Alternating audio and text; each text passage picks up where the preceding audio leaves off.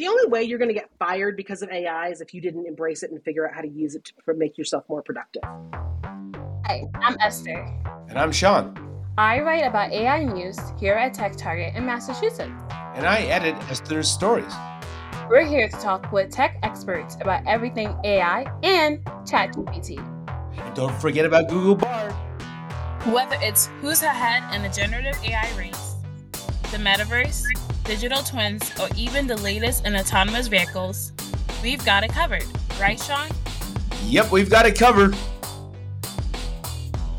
Hey everyone, welcome to another Targeting AI episode. Today we're speaking to Liz Miller, Vice President and Principal Analyst at Constellation Research, an IT research and analyst firm. Before her career as an analyst, Liz spent some part of her career in the marketing and public relations world. She was a re- media relations manager for Continental Indoor Soccer League and marketing manager for a Boxing Promotion Group which was also owned by Dr. Jerry Buss, owner of the Los Angeles Lakers.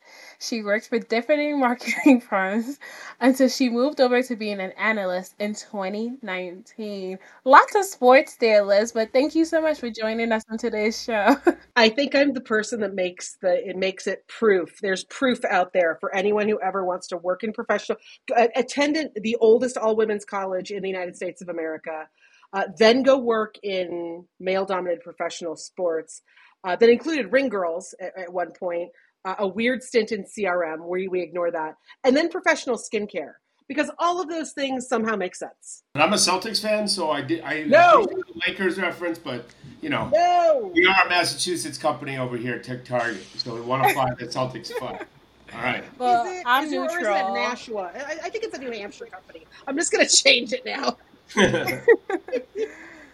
So marketing to IT, like you just briefly ah. like moved over. That was a pivot. Did you work with technology in your previous role as a marketing director, and then what made you switch? That's a that's a great question. You know, it's it's funny. This is my 2023 marks my 30th year as a marketer, and it's a very strange thing to be able to say, right? Um, so started my career thinking that I was, you know, I was flack. So as as journalists, you can all appreciate that. Um, back in the day, Esther won't know this, but Sean. We say flack. We always call yeah, him flack. Yeah, it's always flack, right? But you will also remember the days of receiving in the mail. Remember when you used to get the giant mail bag of press releases? And there were those like dutifully folded up paper press releases in an envelope. Yep. I started my career being that intern who used to have to put out all of the papers and fold them. We also had fax machine. Oh yeah. I remember, I can remember the the awesome day that we bought a fax machine that had groups, because then you could put all of the fax numbers into a group and be like, aha, you know, it was it was very exciting. Uh, but but I will say, you know, I, I say the, the commonality in my career has certainly been marketing, and throughout my career, I've seen these waves of technology crash into the marketing function. And as marketing has evolved, arguably technology has evolved. Um, you know, sometimes arguably ahead of it, marketing's had to kind of chase and run after it a little bit. Um, but I, I've somehow always been involved in technology.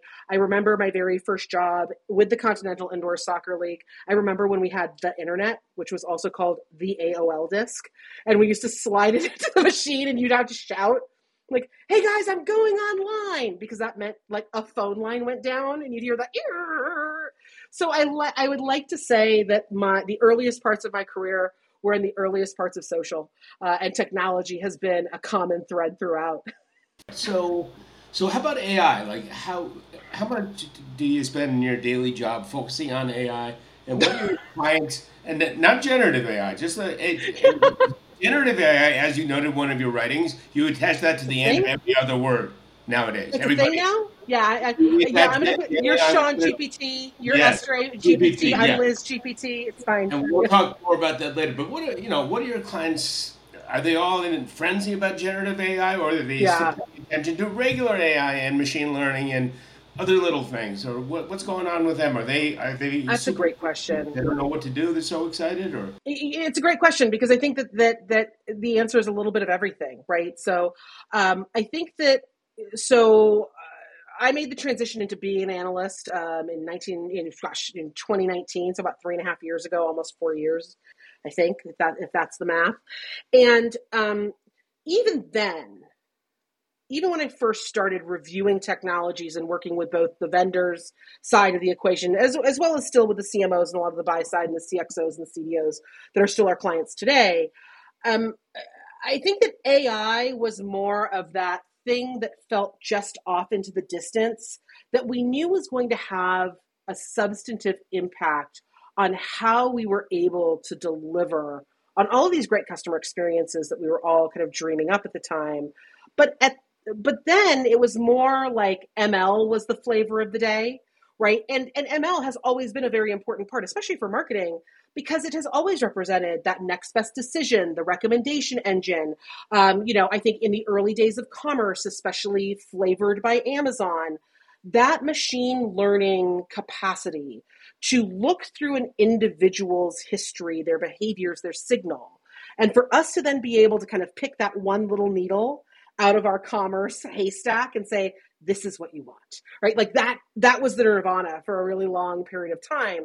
Um, and over the course of, the, of three years we have really accelerated that so that we have a very deep understanding i think as a market that not only is ml different from ai right? That rote machine learning is a very different algorithm and a very you know to some degree a smaller schema of data and a smaller corpus of data than what we need for true ai that is self-learning to some degree self-healing um, to to some degree you know c- capable of establishing autonomous processes that can then be repeatable and automated right?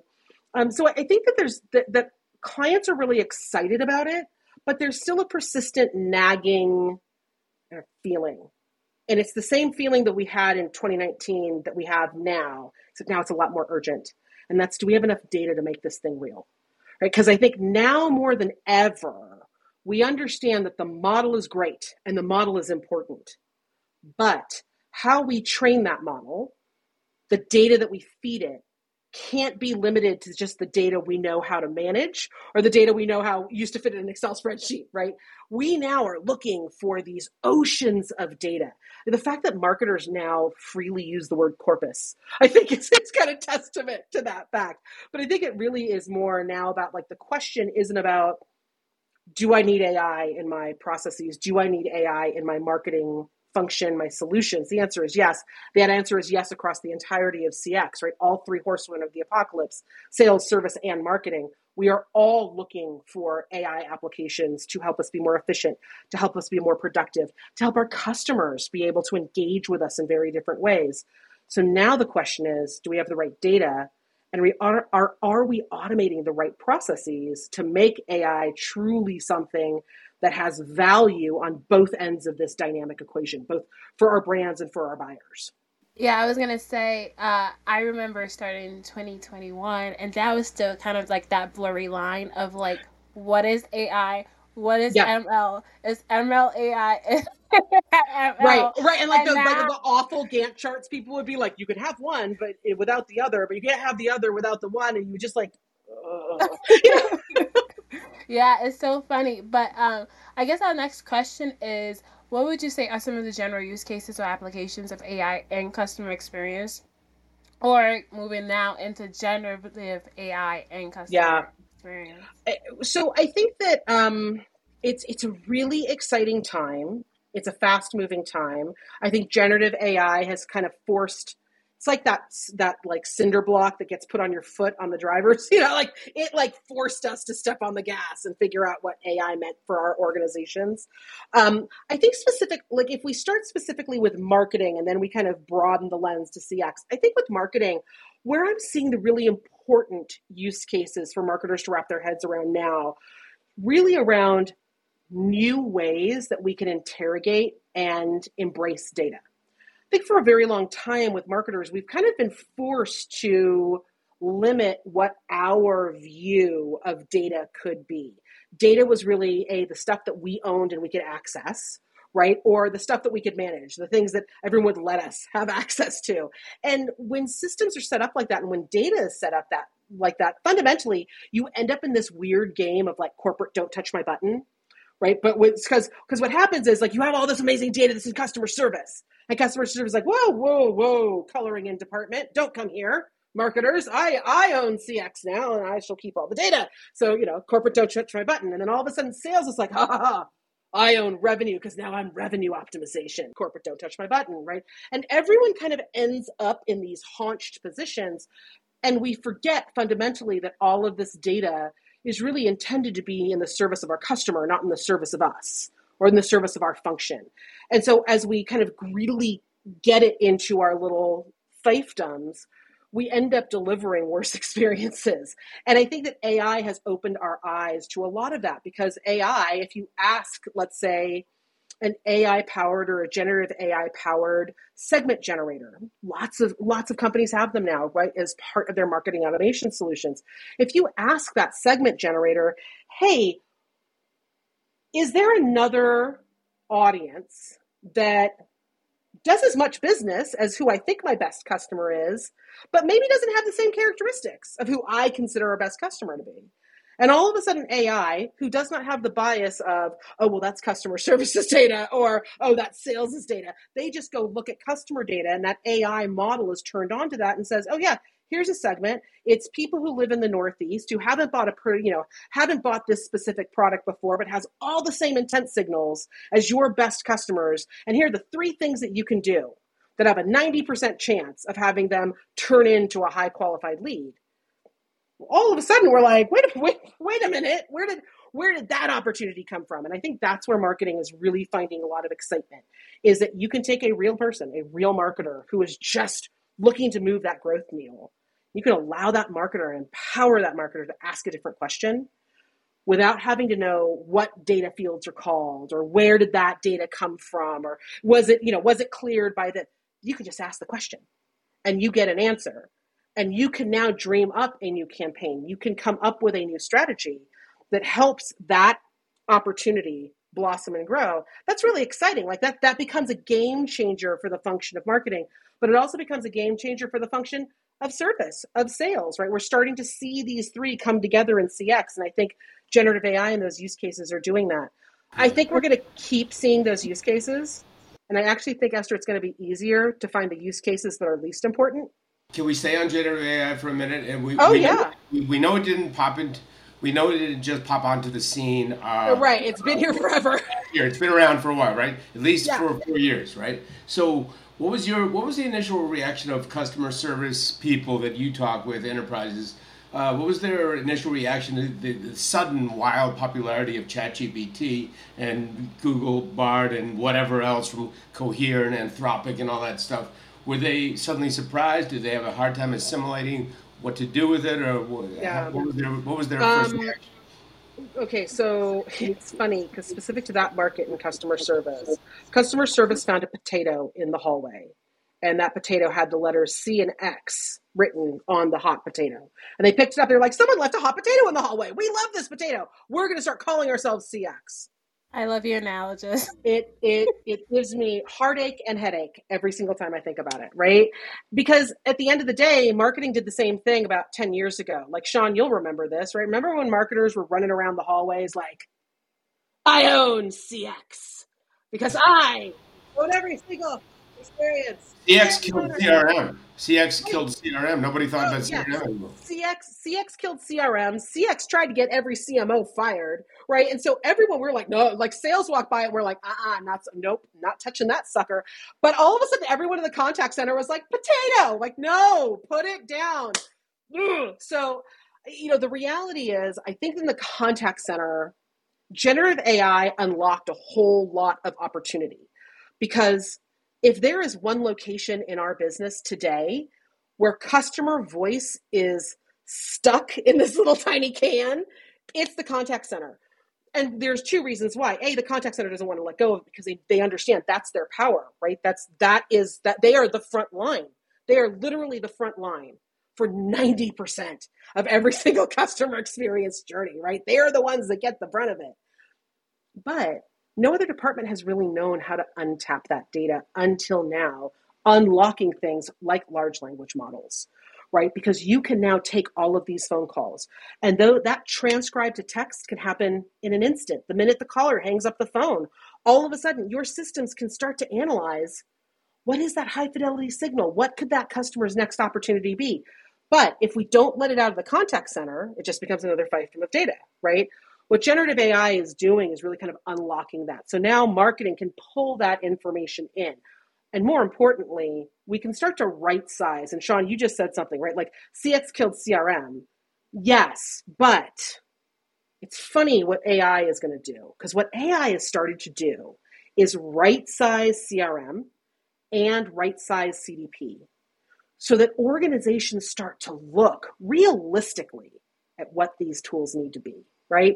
If CRM was intended to be the relationship management view of how our sales teams, right, engage with those people buying, the CDP, the customer data platform, is intended to be that spot where all of the actions that our customers can take, all the ways that they might engage with our digital products and get all centralizes, right? So that means information from CRM, information from the contact center all comes into the customer data platform and can now enrich all of the front lines, the deployments of customer experience, right? So it, it's starting to right size. I think people are starting to realize, hey, wait a minute, a CDP is not in fact a marketing toy for marketing things. It is that repository, that data lake for customer data and customer experience. And in the contact center, they're realizing, wow, I don't just have to be measured on things like call deflection I actually do have a stake in customer experience improvement and how the sentiment and the voice of the customer then disseminates through the rest of the organization, how the intelligence about that conversation disseminates through the organization. So I think it's bringing a whole lot of strategy and strategic focus into the contact center and it's forcing all of these little fiefdoms of CX to kind of wake up and not only partner more intentionally with each other, but to do it quickly. That's interesting because um, a lot of people would think when it comes to generative AI, especially when it first started, this idea is, oh no, it's going to take our jobs. so, what do you think about that? Is it going to take the jobs away? The only way you're going to get fired because of AI is if you didn't embrace it and figure out how to use it to make yourself more productive. Right? Like, there's the, the reality is like, so um, the, the, kind folks at Adobe were very nice and got me in as uh, on the beta of Adobe Firefly, which of course is the generative AI that is in the you know the large diffusion model and uh, you know with with all of the asset creation. And and here's the thing I learned playing with Adobe Firefly. And it's an amazing tool. Like do not get me wrong. And I've played with other ones here. I've played with DALL-E played with a lot of them graphic designers I'm here to tell you right now no one's coming for your job because the ability for AI to create the perfect image is dependent on the person writing the brief writing the perfect brief. And if anyone's ever worked in a creative art department before, they know no one's ever written the perfect brief. In fact, if you read the first brief that was given and then you look at the graphic or the image, the asset that was delivered, and just you don't know anything in the middle, you'd be like, you mean pro- is brief a prompt? Wait, is brief a prompt? yeah. Okay. Yeah. So you if you think about yeah, so but think about it, right? When when you go and ask your creative team for the perfect image that goes along with an article, right? You are going to say, "This is what I want." In in the before times, you know, December, yes. um, you would have done that, and yes. you would have gotten an image, and you would have gone like, no, I needed to do this more, or no, I want someone to be in a green dress, or no, I, I my favorite, I want the image to pop more. Yes. Right. So now imagine that that request is now a prompt going into an AI engine people haven't changed what they're asking for, right? They have to refine. They have to keep going back. They have to go back and say, no, I want that person to be wearing green. No, I don't want them to be actually green. I want them to be in a green sweater, but with a white shirt. In the same way, we've had to learn how to be better at asking creatives for assets. We also have to be better about architecting our prompts. It's it's literally asking people to be prompt engineers who were never meant to be prompt engineers, right? And that's what like the early learnings of generative AI have been. I, I think that the reality is is that what happens, like let's just be pragmatic about it for just a moment. Um, everyone has introduced some type of either subject line optimization or email body recommendation so you can write the body of an email right and this is great especially like in sales functions because you could look at that sales record you could and the seller can just say hey ai craft the response to this to you know and the goal is to set up a meeting and so AI can then scan through all the best of the best emails that have ever gotten the most responses. And they can put in everything from those buttons to set up calendars. They can have workflows to follow up. It's a great process, right? It's trained on the most effective emails that generate a response to, you know, it predicts and it generates. Marketing's a little different though, right? Because we can predict, we can look at all of these emails and say, oh, this was the very best email. It got the most response. But then when do we hit that point in critical mass when every single email now sounds exactly the same? And we're going to start doing the same exact thing that we've been doing for the last 20 years when it comes That's to the echo chamber. That's the generative AI echo chamber. It, exactly, right? So it's the the capacity for us to keep feeding new and keep feeding better and redefining what better and good is. That becomes the art form to AI. But the baseline of that will always require a really smart marketer somewhere saying, hey, wait a minute, I'm going to try something new. And I'm going to write this in a completely different way. Or I'm going to try something completely different. And I think at the end of the day, that's what gets me most excited about AI is because it takes all of the mundane it takes me having to sit there in front of a spreadsheet fixing all the data, you know, making sure all the data is clean, making sure all of my assets have been meta tagged properly. It takes the mundane off of my plate. And it allows me, it gives me the freedom and the breathing room to sit back and say, yeah, you know what? I know that email's been effective 10 times, but you know what? What if I tried it this way? It's an open glide path now to give us the time to think of what that this way is we can come up with completely different copy and if it fails miserably is it really any better or worse than the 82% of failures that emails delivers today right so i think ai is giving us a real uh, it's giving us some empowerment in marketing that we haven't had in a little while right it's it's it's opening up our day to actually be really good at what we're really good at I kind of understand that aspect of it, right? So it gives the marketer still needs to go back and fine tune the prompt, right? But what if you're not a marketer, right? You know, yeah. is that you still the AI the prompt absolutely is, not the really the concern. It's what's being generated that's the concern, right? The prompt isn't the concern.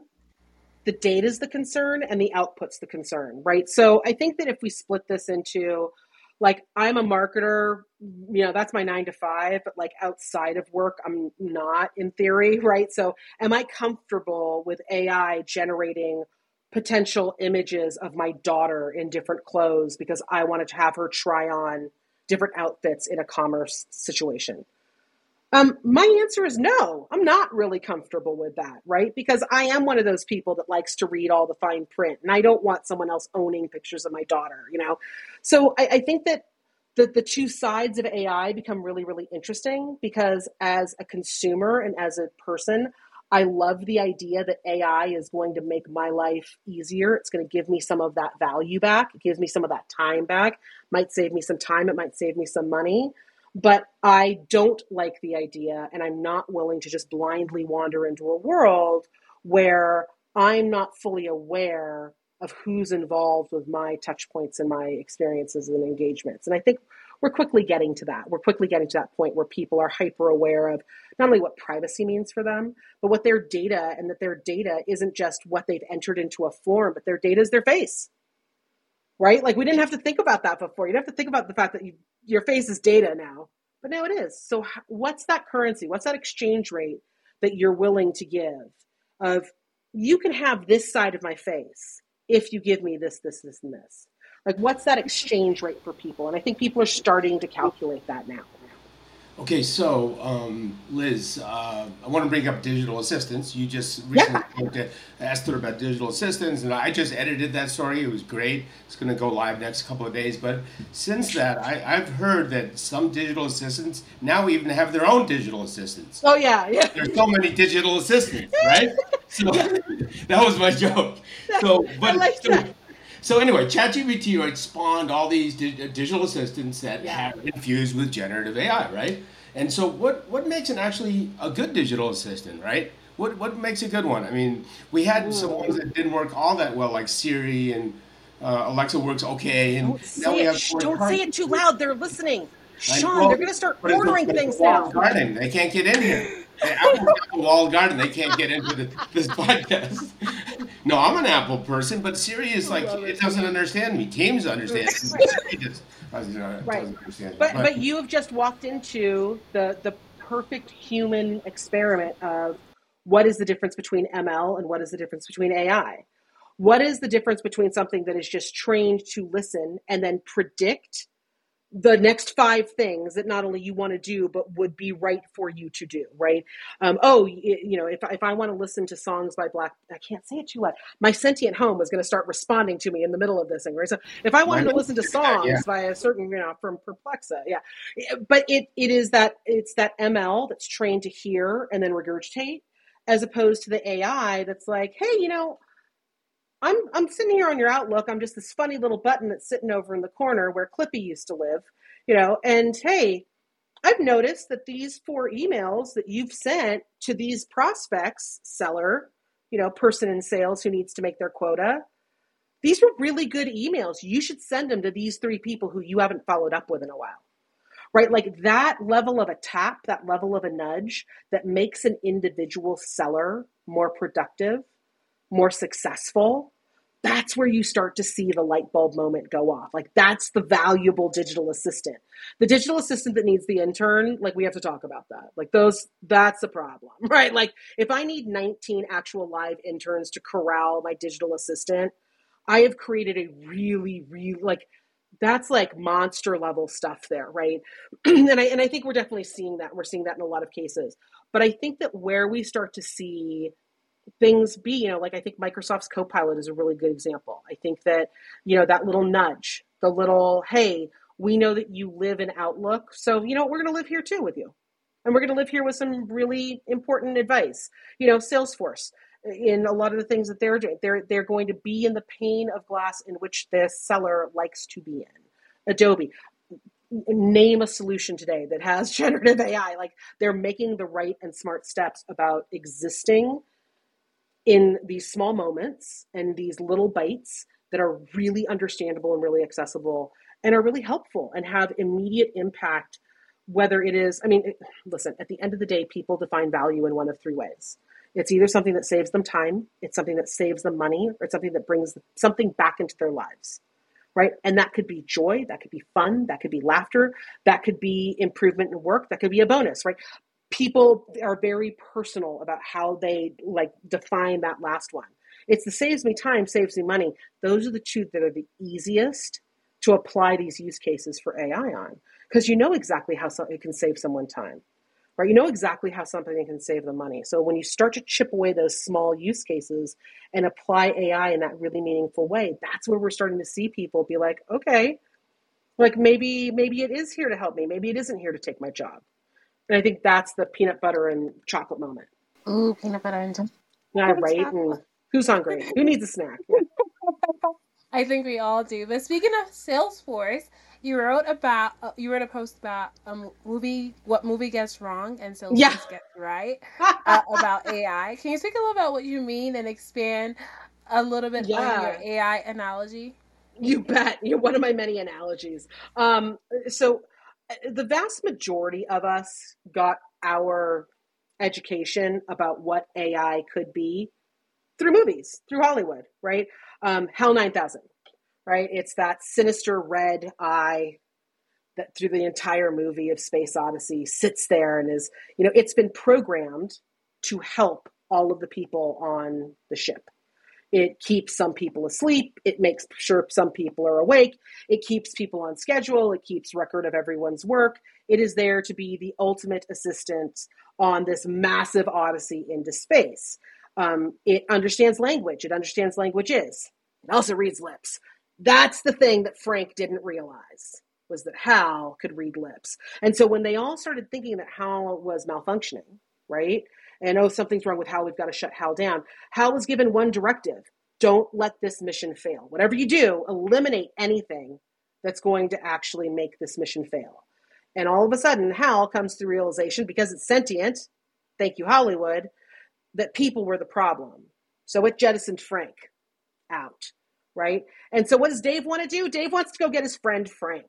And he says, Hal, in the most iconic lines in movie lore, Hal opened the pod bay doors. And Hal responds in the coolest, most sinister, top movie villain billing way. I'm sorry, Dave, I can't do that.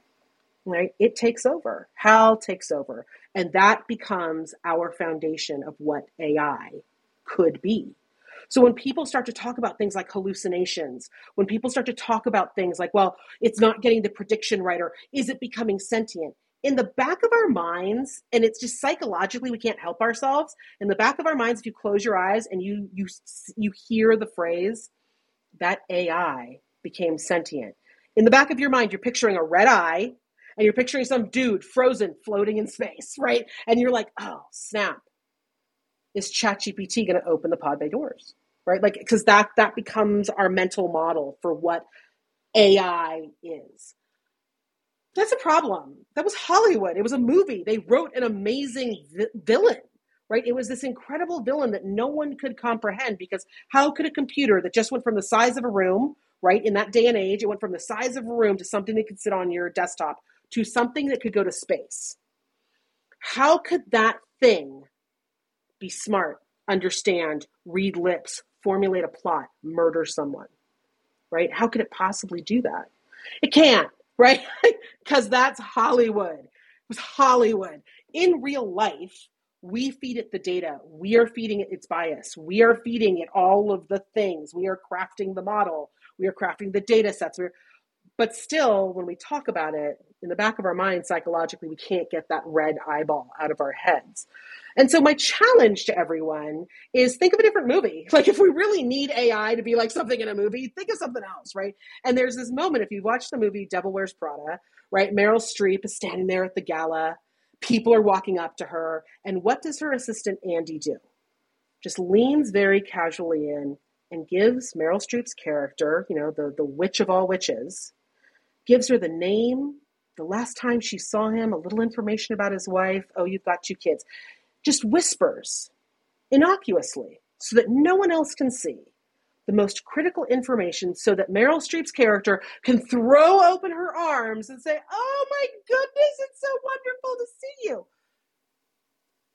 That little whisper, that's the AI we all want and need, right? We all want Andy standing behind us, whispering, like, that customer is your best customer and they just bought a lot of stuff they're walking straight to you. Oh my God, don't let them say anything for, right? We want to be Meryl Streep in customer service, where when we see that phone number and we see that customer's record pop up onto our agent dashboard, we can answer that phone and be like, oh my gosh, Esther, how are you? You are one of our very best customers. Are you enjoying the shoes that you just bought? Please tell me there's nothing wrong with the pants you just bought. It disarms, it, it changes the dynamic of the relationship. So instead of thinking about like AI is here to kill you, you know, what Salesforce has done with a lot of its introduction, especially around Einstein Studio, has been to say to people, listen, you bring the models in, you bring the data in, but like let's start to act and roll out AI in a way that gives every person in your organization, even if you are a small business, the capacity to have Andy just sitting right behind our left shoulder ready to whisper that most inf- important information just right in our ear. You know, I would argue it's the same thing like Microsoft has done with Copilot. Right? These are these are two organizations that very much believe that you'll you'll hear a lot and, and to, you know, arguably Oracle, SAP, everyone kind of has has adopted this language of human in the loop. You're going to see very few pitches that don't include human in the loop. And it's because there's this fallacy that AI was going to take everything over, when in reality, what AI needed to do was take over the stuff that we did not have the capacity to do in the time that we had to do it. Manage all the data, aggregate all the data, harmonize all the data, normalize all the data. AI picks up where human capacity leaves off, but it should come right back to the human, to the person, so that we know hey, Thank you, Andy, who just whispered information in my ear. I now can know because of my skill and who I am and what I've done. I now know how to translate that into an experience or an engagement. And I think that's where we're starting to see AI take shape. And and that's what I meant by that analogy of like, there's nothing wrong with HAL 9000. It's a great villain. It is a great villain. I mean, there is nothing more chilling than hearing a computer say, "Oh, I'm sorry." I can't stop me from killing you. You know, like that's, it is horrifying that it like just blew someone out. Okay, so I grew up with that movie. I, I Esther, I don't know Right? if you've seen uh, 2001. Esther, if you haven't seen it, like Sean, you know what I mean, I right? But, do, like, and I always thought AI was evil until I started to learn Right. otherwise until pretty recently. But um, and then it became evil again all of a sudden. They became good, and then it became evil, and now they'll realize it's probably mostly what you make it. Right. Yeah. Exactly. Right. And like, because that's a funny thing is when you, as an adult, when you go back and look at Space Odyssey and you realize, or if you read the book, the funny thing is, is that people trained the machine to think in absolutes, right? People trained Hal to not let anything get in its way that would derail the mission. And they were like, yep, people derailed the mission. All right, Off can we go back head." to Salesforce? I just want to go back to Salesforce with the next question. So, Yeah, eh, eh, they have Einstein trust layer, and they say, "Oh, you can trust us, right?" But, but first of all, can you explain what it is, and also, can enterprises really trust it? Where, where's the proof that they can trust Einstein trust layer? Yeah, that's it's a great question. And and if I'm going to be super honest, um, I have a I have a lot of hope that we're going to be able to trust it, but I don't know. I can't definitively say, yeah, absolutely, 100% without question, we can trust the trust layer. I'm not there yet, in fairness, um, but I think their intentions are good. Um, so I, I, I think that that you know that gives me a lot of hope and gives me that opportunity to sit back and see what happens. Um, what so when they start to look at Einstein AI and AI Studio, um, the promise that SAP, sorry, the promise that Salesforce, pardon me, is making here is bring your own model, right? Um, Salesforce about a year and a half ago, even not two years ago, kind of you know Marc Benioff made a pretty big statement that he realized we're not in this by ourselves and we can't go this alone. It was kind of that moment when the the doors open and it was like, hey, partners, come in one and all. We're not going to be the only thing in a stack. So let's be an open environment and let's have everybody come to this party. And so I think they've started their AI strategy, or at least this renewed AI strategy, because in fairness, Salesforce has been working with AI for quite some time, certainly with Einstein for quite some time. Um, and so, the- you know, this kind of this recent incarnation is really the strategy of bring your own model. But it's also about one model isn't the only thing you need, right? It's this understanding that based on the context of the prompt, the context of the situation and the output, and what it is that you, not only as a customer, are trying to achieve, but what are you as a business trying to achieve, that there may be a better model for each individual situation. So, whether you are going to use, say, Salesforce's proprietary LLM, whether you want to tap into OpenAI, whether you want to tap into any number of the models that are out there, or if your data science team for large enterprises who have the luxury of a data science team and, and prompt engineers and model engineers and architects, you've been working in something in SageMaker. You've been working in something in Vertex, right? You have been working on these models that are specific to not just your industry, but to you, to your brand and your organization.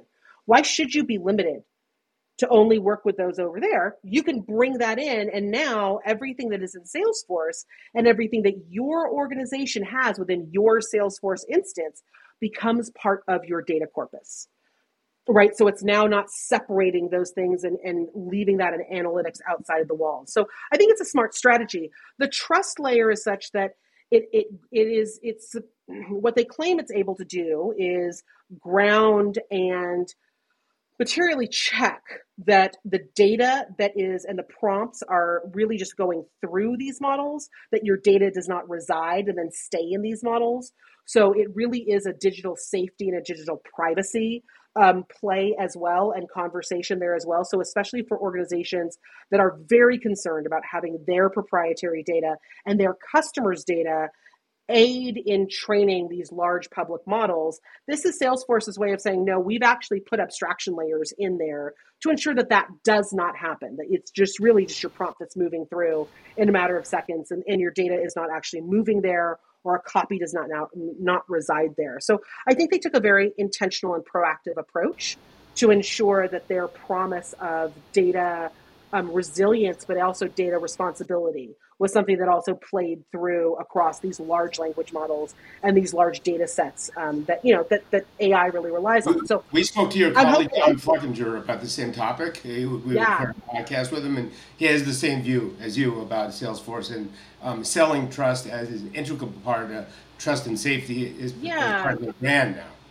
Yeah, um, and, and I think Don's right. I mean, I think Don. Listen, I I'd be willing to bet that Don was far more curmudgeonly than I was in all of that, and and I love him for it. Um, let's have that on the record. People, but yes. Yeah, but but you know, I think, and I think interestingly, I think Don and I also. I mean, Don and I were sitting there front row when Genie was first unveiled, right? And it was this promise of like all this massive heaps of data. And I think that both of us at one point looked at each other and were like, and that's going to stay protected how? Like like does this not feel a little precarious? And so i think that i think that salesforce felt that. I think salesforce well they probably felt it definitely from the two of us staring at everybody cross-eyed. But i also think that salesforce has been hearing its customers saying listen it's not just about privacy and it's not just about security. It's about brand security and that awareness that every time we are asking this prompt every time we are tapping into ai are we also risking our reputation with our customers and there's a willingness to not want to do that. And i think salesforce is trying to step up to that. Uh, you know i think you're you're you're also seeing that in a lot of other um, you know in a lot of other solutions. I'm seeing this kind of trust factor this abstraction layer um, you know this this ability to not only bring your own model but then to also opt out of models and make sure that your model isn't training larger models it's something that a lot of organizations are talking about and putting into place. Um, Adobe being one that comes to mind. Um, you know, listen, stay tuned. You're going to hear a lot from Adobe coming up in this next quarter, and certainly as we start leading into Adobe Max about a lot of the promises that they made in March around Adobe Summit with the introduction of their Project Firefly. Um, and they were very committed to listen, we are using stock imagery, but we are also looking at a pathway so that creators, whether they are using AI or whether they are creating the good old fashioned way, that, that creators find a path to monetization and that they have specific consents and that they have specific controls that they can have over their content that goes and trains these models. So I think you're going to start to see a lot more conversation around not just ethical AI, but really what does it mean to have a trusted, trustworthy AI that you're willing to hang your brand reputation on? So I want to pivot a little bit um, because speaking of trust, Twitter, right? Everybody, now known as X, uh, use the platform. I can't. what do you think uh, will become of the platform now that Musk owns it? Elon Musk that is, and what does AI? What role does AI have to play? Um, well, that the, the AI question is probably the easiest question to ask in, in all of that. Um, in that Elon Musk is funding and owns his own AI company, right? So he has a vested interest in coming up with his own answer to the dangers of AI. So I tend to look at I tend to look at when every time Elon Musk stands on top of a mountain and shouts that's dangerous, I then immediately have to go and figure out what company he owns that will solve that danger because it's usually some part of the equation. Um, do I think he's 100% wrong? No. Do I think he's 100% right? No. I'm not like I don't have an Elon Musk fan club T-shirt laying around, um, but I think that I think that the, the Twitter or the X Corp question boils down to realistically and in a way that is not self serving to one billionaire and one billionaire only. What is an everything app? And I've yet to hear a clear articulation of that. Um, there have been some cute little, well, an everything app is everything. Uh, like, mm, I'm a marketer. Please do not try to play that one on me. Like, oh, like, oh, come on. You know, the reason why a lot of everything apps that have come before have not become everything, especially in the US, is that we are a little bit of a crusty, cynical people. Um, you know, we were one of the last nations and countries to fully embrace this thing called mobile data. It wasn't until the iPhone came out that we were like, oh, we can have data on our phones. These could be like mini computers. Like meanwhile, all of Asia was already like waiting for 5G in 2006, right? So we are not exactly early adopters of things.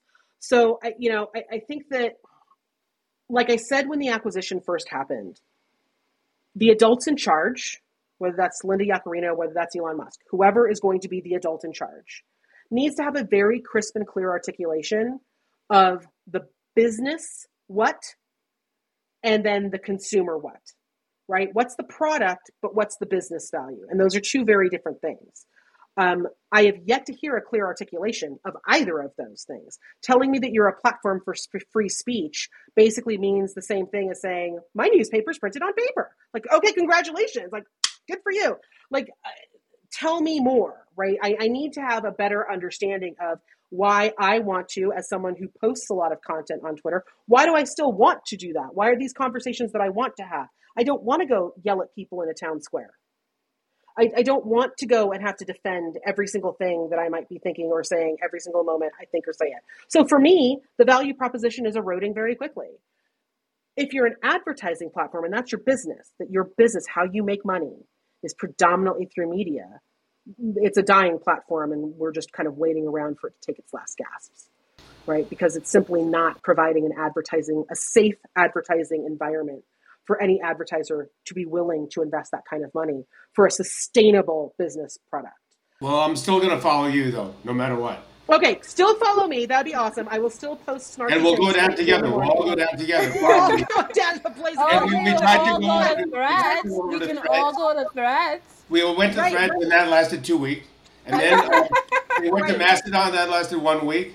Um, well, I, could, I, still couldn't figure out half of Mastodon. So I mean, the fact because it's a federated disaster. Like, it's right. a federated disaster. This uh, server goes down, that server goes yeah. down. So we're stuck with we're stuck with X for right now. We're stuck with X for right now, but it is providing to, it is providing a whole lot of humor for my branding brain because yeah. yeah. it's it's like if anyone has ever wanted to know what it's like working in the Silicon Valley for an entrepreneur, welcome to what's happening to Twitter, where it's like someone just wakes up on a Sunday morning and is like, I think I want to be called X now. Here's my logo. I bought it off of 99 Design. Like, what just happened? Like, I.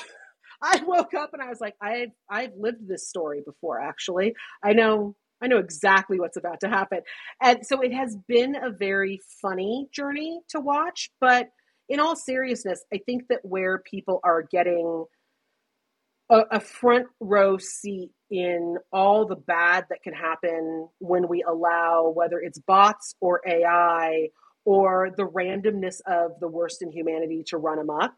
Some of it is happening live and you know in Memorex on X, right? Because um, when you don't have, like, I know that having those types of moderation and controls feels like it's stifling free speech. It's also making sure that things like child exploitation, yeah, you know, child exploitation and horrific acts against people and humanity are slowed down a bit. We're not going to stop them, but you can sure put a lot of speed bumps in the road. And there are very few people, other than, well, people who like to exploit children, who would object to slowing down predators of children, right? So I, you know, I think that in our bluster to define this holy grail known as free speech, we've kind of forgotten that, you know, sometimes free speech feels really mean and it feels really ugly and it feels really dirty. And some people don't, some people want it, but they just don't want to be witness to it. And I think that that's the problem that Elon Musk is going to run into is that it's it takes a certain it takes a certain person to want to stand at the fire hose of free speech all day long. So on that, thank you, Liz. On that Elon Musk note, because he, that's the name you attach to everything after uh, Gen AI. You say Elon yeah. did this. um, you know, it, it, you know, uh, party conversations always yeah. those two topics. Drinking yeah. games. Here we go. Yeah. Thank you so much for your time and thank you. This is hilarious. Liz's story. Yeah, check out Liz's stories on Constellation Research. You're a really good writer too, Liz. Oh, and, thank uh, you. And converse with her on X for the time being, and we will speak to you next time. This was great talking to you guys. Thank Bye-bye. you. Thanks for listening to today's podcast. Please remember to share on your favorite social media platform and leave a review. For more on today's topic, please check out the TechTarget News website.